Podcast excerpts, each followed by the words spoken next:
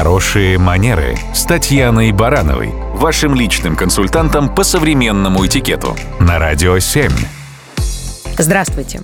Не секрет, что сегодня электросамокаты переживают просто бум своей популярности. Оно и понятно. Транспорт это удобный и быстрый. Нюанс только в том, что, как и у всего нового, у этого явления еще не сложилось особых общественных норм пользования.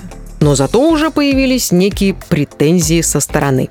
Например, один из спорных вопросов – приемлемо ли регулярно пользоваться звонком – Понятно, что первоначальная роль сигнала – предупредить окружающих о приближении некоего транспорта, ну, например, велосипеда или самоката, и тем самым вежливо попросить уступить дорогу.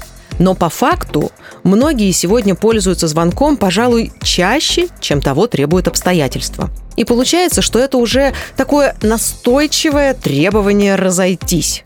Не слишком вежливо. Пешеходы неохотно уступают дорогу в таком случае. К тому же порой неожиданный громкий звук просто пугает. Человек может резко шарахнуться в сторону.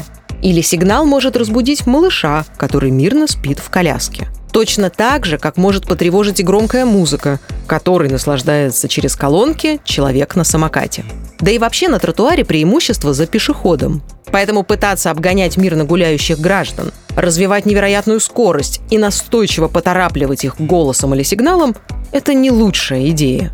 То же самое относится и к людям на моноколесах – этот вид транспорта совсем молодой, но он уже уверенно завоевывает признание у любителей необычного индивидуального способа передвижения. Здесь работает та же логика, что и с самокатами и велосипедами.